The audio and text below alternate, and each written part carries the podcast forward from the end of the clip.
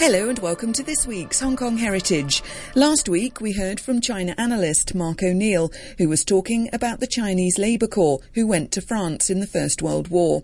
And you can read more on that in his book, The Chinese Labour Corps, The Forgotten Chinese Labourers of the First World War. This week, Mark tells me about the 200,000 Chinese who went to Russia and entered into chaos and harsh conditions. I've been working in China for nearly 30 years. And I have to say, I never heard about this until I started to work on the uh, Chinese Labour Corps story, and I came across material, and I learned to my astonishment that more than 200,000 had gone to Russia at the same time. And I asked Penguin if they'd take another book, and fortunately they did. And I can tell tell them that it certainly merits it because the story of those who went to Russia is more dramatic than the ones who went to France because their recruitment was not done with the same discipline as the, those who went to France, and nor was it done with the government. So they were hired by individual companies, middlemen, recruiters. They signed contracts, or some of them didn't sign contracts, and off they went to Russia, and then they were put to work there. So they didn't have this sort of protection that those had in France. Well, as you know, conditions in, in Russia deteriorated rapidly um, almost immediately after the war started because Russia was defeated at the Battle of Tannenberg in August 1914. Huge loss of life, tens of thousands of Russians were taken prisoner, and the Russian army was not able to defeat the German army. It could defeat the Austrian army, but it couldn't defeat the German army. So quickly, the conditions in Russia deteriorated. There was a huge loss of manpower.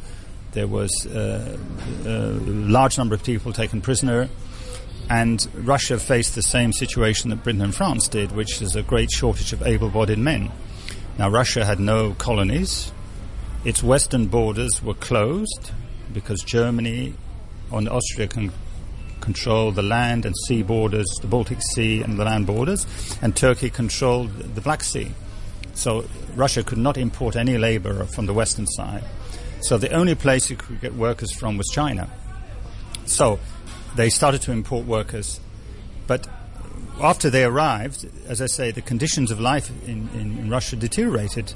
There became shortages of everything. Uh, uh, there was inflation. The transport system was never developed, and it was completely dedicated to military equipment and people so it was very difficult to move non-military people and goods around. So the Chinese were at the bottom of the, the ladder. So they uh, suffered greatly from these uh, bad conditions. And so their situation was much worse than that of their brothers in France. How did they get to Russia? By train?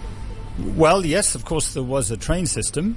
So they boarded a train in Harbin, and the train in Harbin took them to the Trans-Siberian Railway, and the Trans-Siberian Railway then took them across Russia. And they worked in all parts of Russia. They worked in Murmansk, uh, in, in the Arctic. They worked in Ukraine, the places where the fighting is going on now, in the coal mines and steel mills in southeast Ukraine. They, uh, many of them were cutting trees uh, in, in central Russia. They worked in factories in St. Petersburg and uh, Moscow. And also, they were recruited for the Eastern Front. And again, this should not have happened. The contract said they would not be involved in war related work. But uh, the, the, Russian army needed labor just like the British and the French armies did. So some of them ended up working on the front with the Russian army. And the front in the east was quite different to the front in the west, in that the front kept changing. So the, the Germans would attack, they would win, they would capture 10,000 Russian soldiers, and then, of course, they captured the Chinese who were with them. So Chinese ended up in German and Austrian prisoner of war camps uh, together with their Russian masters. So what would happen to them there? They would just stay there for the remainder of the war. Well, they stayed there, and they the conditions there were very, very harsh, as you know, and they had to do labour as long uh, as did the Russian soldiers. And if they were lucky, they survived.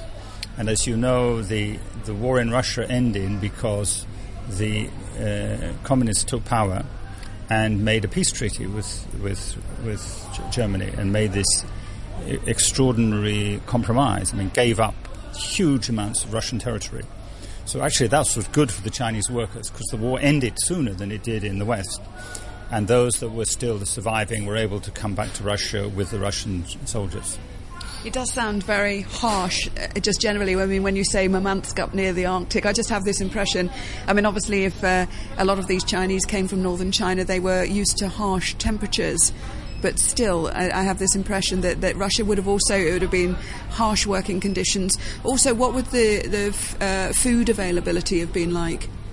Well, can I talk a little about Murmansk? Because the Russian borders to the west were all closed off um, and Russia was industrially far behind Germany, it greatly needed war material from the West. But where could the West deliver it? Because the Baltic Sea was controlled by the German Navy. So the uh, Tsar said that we need a railway from St. Petersburg to Murmansk, and it's about 1,400 kilometers. So this railway was built as a matter of national urgency and the m- largest number of workers were German and Austrian prisoners of war. There were also Russian uh, citizens, but there were 10,000 Chinese also on this railway. And this was built 24 hours a day. It took 20 months. And exactly your point, the working conditions, I mean, you couldn't imagine a worse place. The winter temperature would be minus 20. For two months in the, nearly two months in the winter, there's no sunlight but they're working 24 hours a day, so it's it's completely dark, and the landscape is is empty. I mean, there's no materials from the landscape except uh, trees. So the the Chinese and other workers were, were building this railway under enormous pressure from the government, and um, the food supply was very poor. It got worse and worse as the line was built. Many of the Chinese were not properly clothed and they lived in these huts that moved as the railway was being built. So many of the workers, including the Chinese, died during the construction of this railway. How tragic, yes. Um, and in terms of, um, you were mentioning, I'm jumping ahead slightly, but after the um, after the communist revolution in in Russia, what would, or in, with the Soviet Union, what would have happened to the Chinese then? I mean, these Chinese labourers who had been brought over for the, for the war effort, but also to work in factories and, uh, as you say, on this Murmansk railway line. Um, did they all return to China? Well, this is a very good question because the communists uh, took over and then made peace with Germany. So, in theory, all the Chinese should return to China because the war was over. But as you know, the, there was then a civil war in Russia. Uh, the White Russians aided by the Western powers and Japan, uh, attacked the new uh, communist state, and we had this horrific civil war for five years. So the Chinese were caught in the middle of this civil war, and the civil war meant that the transport system was being used by one side or the other, and there was no space, you know, for you know innocent Chinese to use it. So it was extremely difficult for them to get back to China. And the most remarkable part of this story is that an estimated 40,000 Chinese joined the Red Army to fight against the White Russians.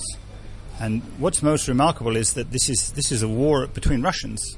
Russians fighting Russians. It's not, doesn't concern China.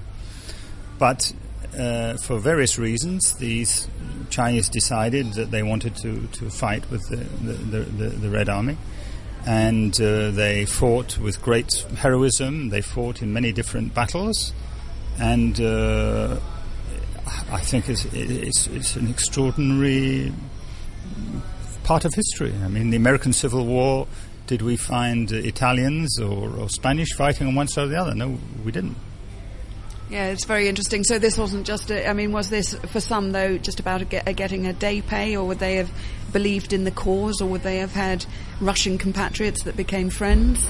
Well, I think all those reasons. I think for a certain number, they were inspired by the Bolshevik ideology that they were representing not only the, the, the poor, the farmer, the, the, the underprivileged of Russia, but of the whole world. And they were very inspired by this ideology. So that would be some of them. Uh, I think another group, perhaps the majority, would be what you said, which is if you join the Red Army, you get properly clothed, you get three meals a day, you get a proper place to live, and you get a kind of respect that you never had before. And you were organized, you know, you'd be in a, in a brigade, in a group, you'd then have the means to, to be able to get back. For the families back in Shandong province and other areas of northern China, if uh, a large number of these workers were illiterate when they left, um, then for many, was it a case of they didn't hear from their family members for years? And for many, they perhaps didn't know where they ended up or even if they were dead. Yeah, exactly. I mean, the ones in France and Belgium is different because uh, they were under the protection of the French and, and, the British armies. So you could write letters. I mean, the letters are all censored. They'd be very, very simple. But at least you get something. But in Russia, the situation was quite di- di- uh, different. The, the, the situation in Russia became extremely chaotic. I mean, the, the normal society broke down. So not only were the workers mainly illiterate, but if you posted a letter, would it arrive? Was there any means to carry it from Moscow to, to, to Shandong? I don't, don't think there was. So you're right. I think their families at home wouldn't know if they were still alive, when they would come back, what was their condition. They would just have to wait. In France, Belgium, and Russia, are there were these all migrant labourers who went and then came back, bar those that joined the Red Army, or are there situations where people uh, married locals and settled down for a new life in France, Belgium, or elsewhere? Well, no, just I mean, the ones that joined the Red Army had to come back after Stalin took over because he wanted all the foreigners to leave. Now, so the ones in Russia came back. The ones hired by the British all came back because the British trade union movement was very insistent on this point because Chinese are extremely diligent. They don't go on strike. They don't, do they have tea breaks in the same way? No, I don't think they have tea breaks, and they work for less than British workers. So the British trade unions insisted that they all be repatriated. But the, the situation in France was different. The, the, the loss of French manpower was proportionally higher than in the UK. So France had a terrible shortage of men in, in 1918. So France gave the workers the option to stay. So 3,000 of them decided to stay.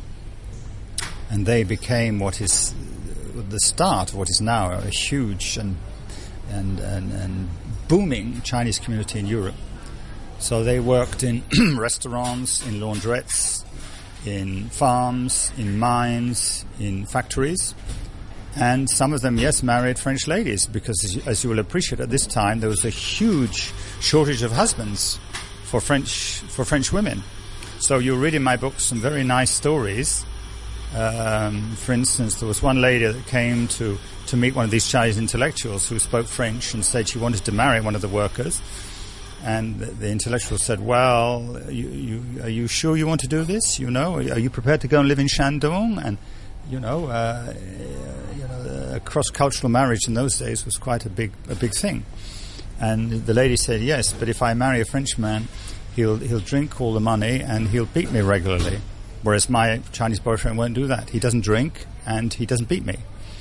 So there were marriages between the two.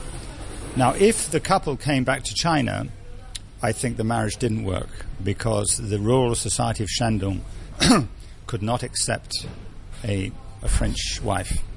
So I think she stayed for some time and then she returned to France. But if the couple stayed in France, the situation was different. And there are many cases where it was a very happy marriage. There were many children. They were married for a long time.